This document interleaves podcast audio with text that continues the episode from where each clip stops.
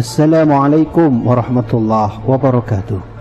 Dalam sebuah hadis, Rasulullah sallallahu alaihi wasallam bersabda, "Jauhilah oleh kalian dua perkara yang dilaknat." Para sahabat bertanya, "Apa itu dua perkara yang dilaknat wahai Rasulullah?"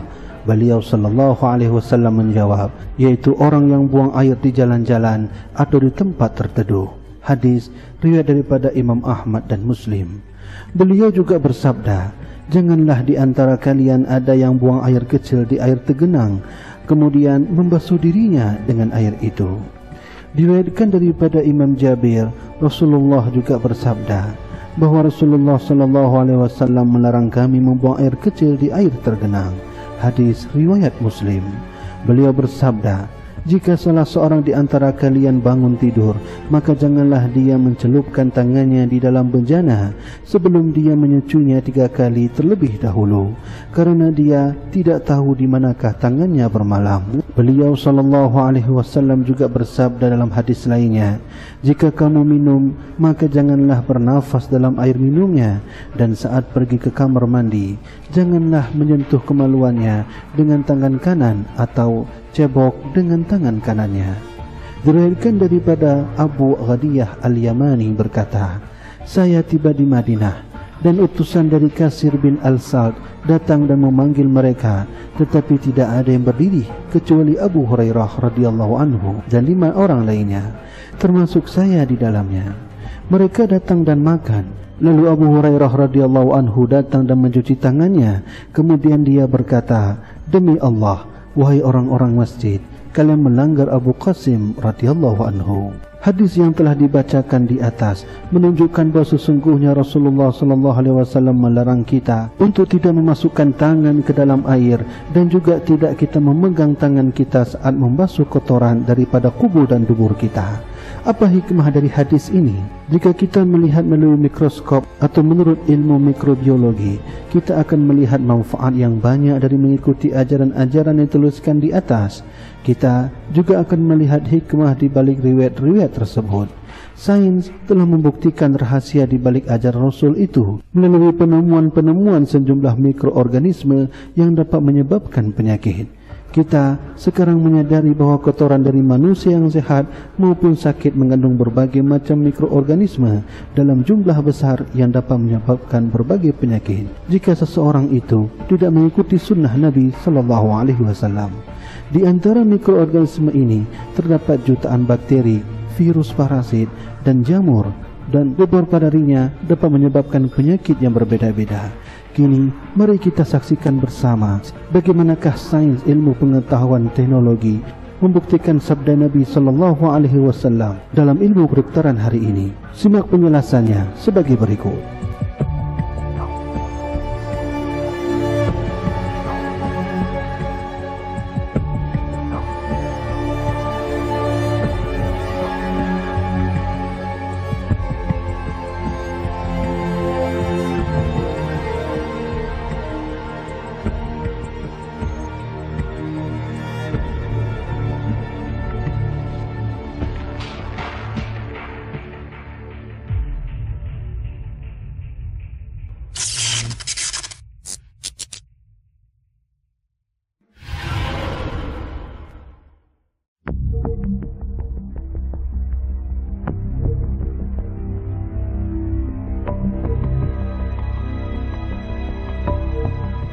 Selain yang disebutkan di atas, kotoran juga mengandung cacing penyebab penyakit.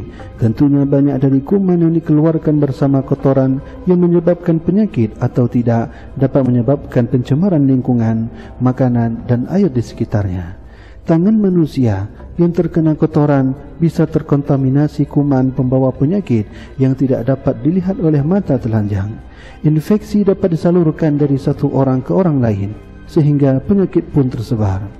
Perlu diketahui, beberapa penyakit serius tersebar melalui menelan makanan atau minuman yang terkontaminasi melalui facial oral route. Contohnya, demam tifoid, kolera, disentri, hepatitis, polio, serta masalah usus seperti diare parah dan muntah-muntah.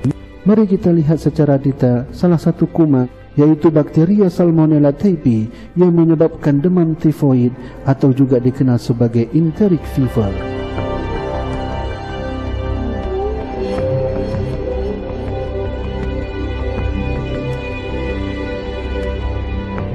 Infeksi terjadi saat makanan atau minuman yang terkontaminasi bakteri tertelan. Adapun dosis infeksi, jumlah dari bakteri yang menyebabkan penyakit biasanya besar kerana sifat sensitif dari bakteri Salmonella typhi. Penyakit biasanya terjadi setelah 9 hari. Masa inkubasinya bisa panjang atau pendek tergantung jumlah bakteri yang tertelan.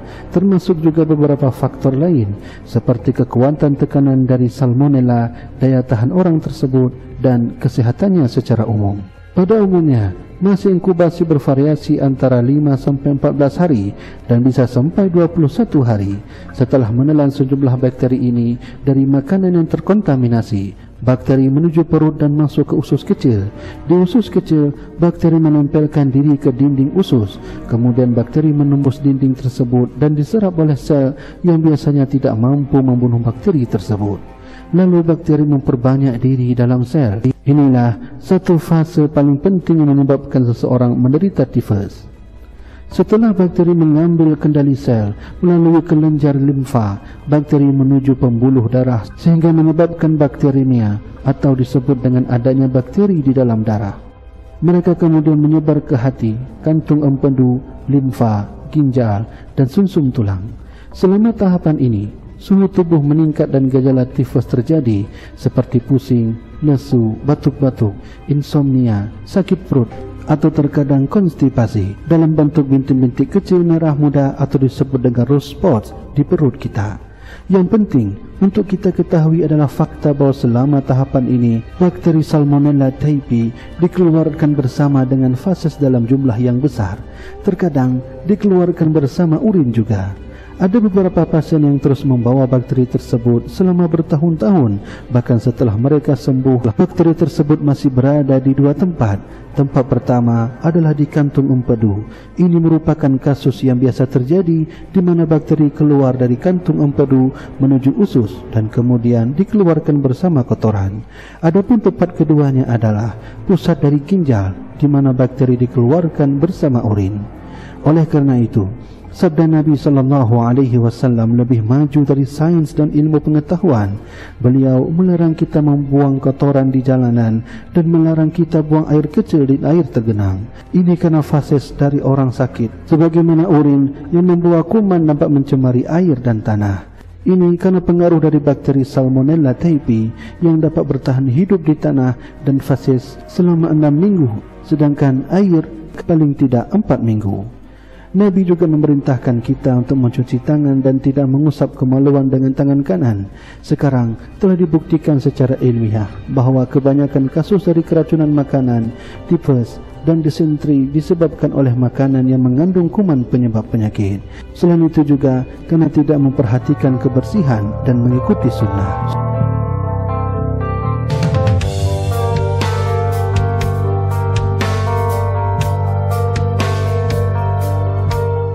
Subhanallah Nabi sallallahu alaihi wasallam telah mengatakan kebenaran ini 1400 tahun yang lalu. Beliau adalah seorang nabi yang ummi. Semua beliau sabdakan bukan dari keinginannya sendiri, akan tetapi wahyu yang datang dari Jibril alaihi salam melalui Allah Subhanahu wa taala. Maha besar Allah dengan segala firman-Nya. Semoga kita terhindar daripada semua penyakit dan selalu disehatkan Allah Subhanahu wa taala. Wallahu a'lam bisawab. Semoga penjelasan ini bermanfaat. Wassalamualaikum warahmatullahi wabarakatuh.